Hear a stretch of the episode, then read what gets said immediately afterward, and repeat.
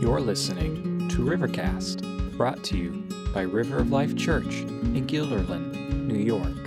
Now here's Pastor Dan. Lord, thank you for fixing technology and all that other stuff. But Lord, thank you mostly for letting us come and celebrate and worship together on a weekly basis, but especially today as we uh, t- take time to reflect on you and who you are in terms of Steve's life and just pray for him. And we'll do that more later. But uh, pray for everyone in the room, Father, that we can hear from your word and grow from it. As Sean referenced earlier, we want to uh, encourage folks to grow and to um, just be more like Jesus every day. So I hope that happens today, and I pray that you would help us in that endeavor. In Jesus' name, amen. All right, sorry to collect my thoughts here. I apologize. Um, so we're going to be continuing with our uh, Summer in the Psalm series. Uh, today we'll be looking at Psalm 44. If you want to turn your Bibles to there, it'll be up on the screen for you too. We'll read through it, some pieces at a time. Um, like for the rest of the series, our intention here is that we're hoping to encourage you guys uh, to interact with the scripture and with each other. You know, we, we usually throughout the year have our life groups going. We take a break in the summer because everybody's off and doing fun stuff and being in different places. It's hard to coordinate those things. But we're hoping that uh, this series will help you to touch base with somebody around you, whether it's a friend or family or something like that, as we read a couple of Psalms a day throughout the course of the summer and uh, just try to hear from the Lord that way. Um, today, we're also here to uh, encourage Steve as he is ordained, as Sean said, to the gospel ministry. So we have something for everybody, something for us, something for him, and from what I hear, we also have a piece of cake at the end to top it all off. So we're in good shape today. This is good stuff. Let's jump in.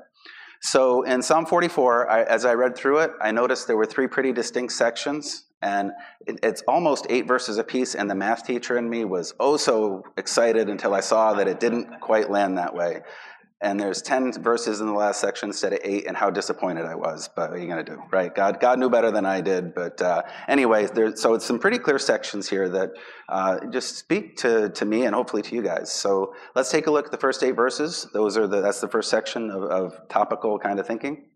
So i'll read that for you. Like i said it'll be on the screen. Oh god we have heard with our ears our fathers have told us what deeds you performed in their days in the days of old you, with your own hand, drove out the nations, but them you planted. You afflicted the peoples, but them you set free. For not by their own sword did they win the land, nor did their own arm save them, but your right hand and your arm and the light of your face, for you delighted in them. You are my king, O God, ordained salvation for Jacob. Through you we push down our foes. Through your name we tread down those who rise up against us. For not in my bow do I trust, nor can my sword save me. But you have saved us from our foes and have put to shame those who hate us. In God we have boasted continually, and we will give thanks to your name forever. So, the idea I see here in that section is that God should always get the glory. Okay, for things that go well, really for everything, but for things that turn out well, the glory needs to go to God. And for all of us here, that's an idea that's easy to say. It's easy to have that attitude and to, th- to think that way, but it's harder to do in our hearts for real. Okay, it's easy to look back on a successful situation and say, hey, look, that went well, look what I did, and who did that? This guy, right? That worked out well. Uh, that, that's like a very natural, normal thing to do.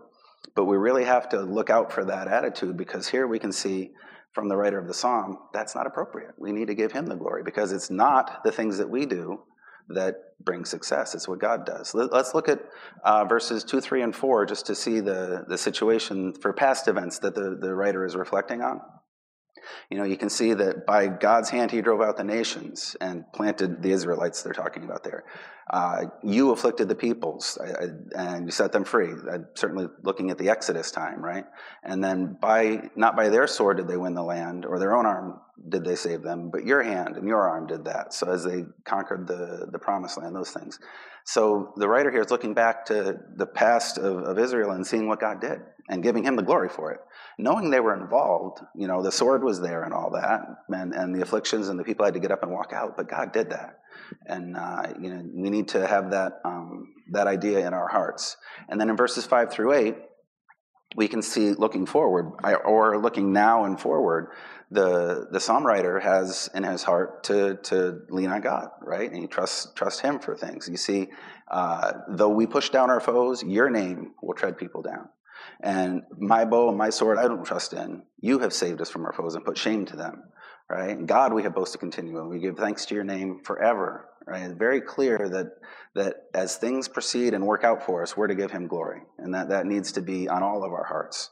Uh, particularly um, for Steve, I would say, as you carry on serving the Lord, um, remember he gets the glory, right? And, and it's his work, his job, his do, his doing. We rely on him and we serve in his name, right? Keep that in your heart as you go forward, and that, that will be um, a, a, big part of you serving God and, and being successful.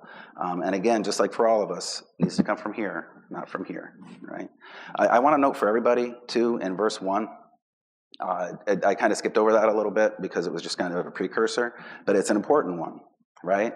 I, parents in the room, it is vital that we share with our children what God has done. Not just the biblical events here, but what He's done in our own lives right? And, and they remembered it, right? It, we have heard. And our fathers have told us what you did in the days of old. It, it's an important piece to, to share that with future generations because the world around them is not going to tell them, right? That, that's an important thing. So, and, and you don't have to be a parent to share that with people, but particularly it's clear here that, that was, that's what happened. So that, that's the first section that I, I think is a, a good thing to grab onto. God gets the glory, right? Now let's read on to section. The second section It's verses 9 through 16. I'll read that for you. Again, it'll be on the screen. But you have rejected us and disgraced us, and have not gone out with our armies. You have made us turn back from the foe, and those who hate us have gotten spoil. You have made us like sheep for slaughter, and have scattered among us, scattered us among the nations. You have sold your people for a trifle, demanding no high price for them. You have made us the taunt of our neighbors, the derision and scorn of those around us. You have made us a byword among the nations, a laughing stock among the peoples. All day long my disgrace is before me, and shame has covered my face. At the sound of the taunter and reviler, at the sight of the enemy and the avenger.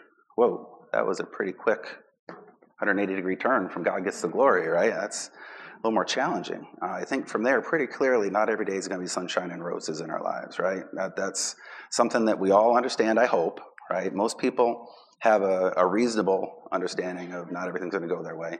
Some people may be a little bit more optimistic in life, uh, you know, and, and find the, the glass half full kind of thing. Some people might be a little more pessimistic in life, right, and just find the darkness under every stone. But in all cases, we all do know that things go wrong. And in most cases, we all end up getting discouraged at some point because of that, right? As things just don't work out for us, we feel that weight and uh, I want I want to look at the the particular events here because these things don't necessarily line up with real events in our lives, right? We we don't a lot of times feel scattered among the nations and the sheep like slaughter. We I, I don't know anybody that's been sold for a trifle or anything like that. But I, I think we can certainly take some of the th- these things and relate them to the struggles that we face. Okay, in verses 9 through 11, if you look through those, you put those up on the screen for us, um, there, there's times where we'll lose some contest we're in or some battle we're having, you know, and uh, or we'll, we'll, we'll face failure and just have to quit. It just doesn't work out. Um, and we see other people coming out ahead of us, people that we feel like shouldn't be winning, win, right? And, in whatever things we're doing. Um, that certainly is something we should all be able to relate to, I think. In verse 12, there we see the, the psalm writers feeling undervalued or taken for granted or not being treated like they feel like they deserve to be treated. And, uh, you know, I would imagine most of us have gone through those emotions at some point as well. Um, verse 13 through 16, you see the, them feeling like they're being made fun of, mocked, not taken seriously, being made to feel ashamed of ourselves for whatever reason. Now, it would be um, true, certainly, to take those ideas and say, because we're living our Christian faith, because we're following Jesus, these things happen to us. And they probably will. You know, that, that is something that does happen but it could just be because of stuff. It doesn't have to be related to your following Christ. People might, I get made fun of all the time. My kids make fun of me all the time. You know, I got no hair, right? They let me know that. It's very clear. So, whatever reason, there's all kinds of things that, you know, this can happen to us in our lives and, and just get you feeling down. Like things aren't working out for me. This is brutal stuff. If you, if you really take a step back and look at this, this is, this is heartbreaking right?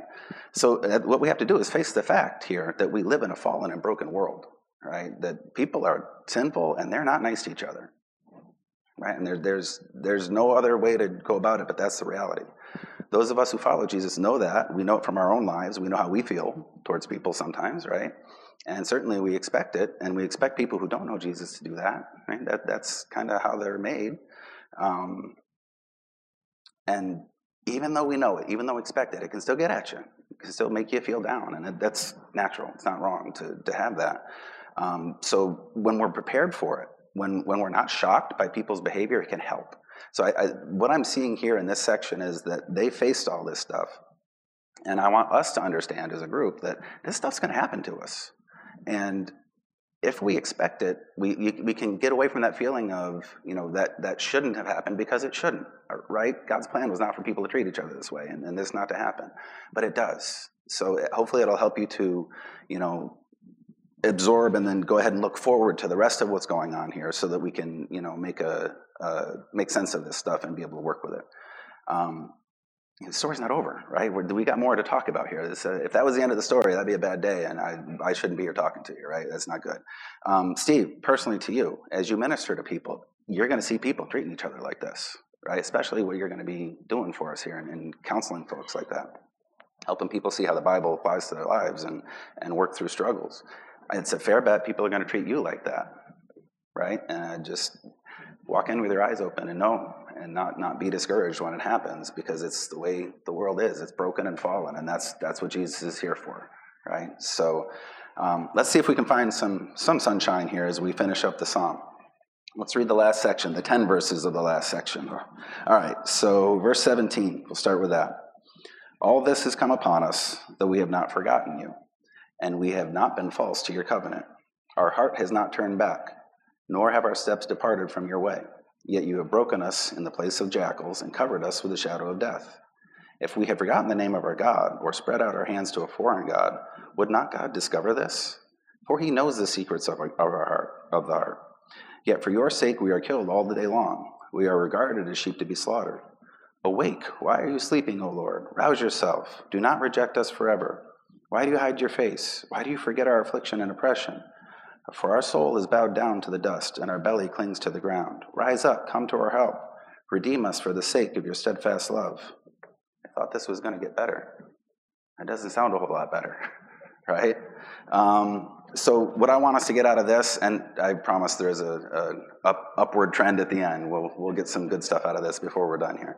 But what I want us to see here is that bad things that happen, bad results, are not always our fault, right? And that, that's a an issue that we all need to think through, and everybody needs to hear this because many people take this to a place where they feel guilt and shame they shouldn't. And I want to help you get out of that. Okay, our human nature and the society we live in, I don't care what the culture is. Any culture you go to, it's just built into us to be so deeply transactional that we struggle with the biblical truth that everything's not our fault. Okay, what I mean by that, about being transactional, is we naturally naturally function in a, in a severe case of cause and effect. If I do this, then that happens, right? If I'm nice to you, you're nice to me. If you're mean to you, I get. If I'm mean to you, you get to be mean to me, right? It's it's okay then, right? That's how that works, right? We always a give and take. And what the problem is we run into is it turns into this false idea. If I do the right thing, God will always bless me. And if I do the wrong thing, God will always get me. That's not true, not universally. Um, it, it, does happen. By all means, it does happen. But it's not something that we, um, if we live that way, we're missing God's grace and we're missing the reality of how things actually work to our detriment, truly. It, it's, it's a problem. Um, and this psalm is showing us that it actually is not the case. If you look at the, the things they're saying, they were doing the right things. They hadn't abandoned God, and this stuff still happened. So we have to think about this in terms of a bigger picture, not just the, the few verses here. How does this apply to all of, of Christian life and following Jesus? When things don't work out the way they should, and that can be major catastrophic things that fail in our lives, or just my car didn't start this morning, or whatever, whatever in between kind of things that, that we feel those burdens from um, we do need to consider if we're the problem here. Absolutely. I'm not trying to tell anybody to, you, you, have no responsibility, it's okay. You do need to think that through. The Bible is very clear. It encourages us to test ourselves to see if we're in the faith. Are you, are you still connected to Jesus, right? Are you doing the right things here? Um, you know, is your heart and mind right? Another psalm that I think it comes later, it's in the 60s. uh, tells us that our sin, sins will separate us from our God, and that He will not regard our prayers if we regard iniquity in our heart. Right? He's He's not going to, you know, He's not going to relate to us in the same way if we're if we're messing up. It's true. Okay, that, that's actually very very true. Um, so yeah, it could be you, but it may not. Right? And we have to have that understanding. We have to have some freedom from guilt and from feeling like we're responsible for everything because we're not, right? In fact, it, it occurred to me as I, was, as I was thinking this through blaming ourselves for everything is pretty much on par with taking credit for everything, right? It's, it's putting us in the middle of it. And there's a simple fact that's very biblical that will help you avoid that. It's not about you. It's that simple. It's not about you, it's about God right? And, and if we put ourselves in the center of everything, we get in a place that's not right. So you can be in the center of everything and thinking you're you're great and glorious and everything's you know because of you because it worked out.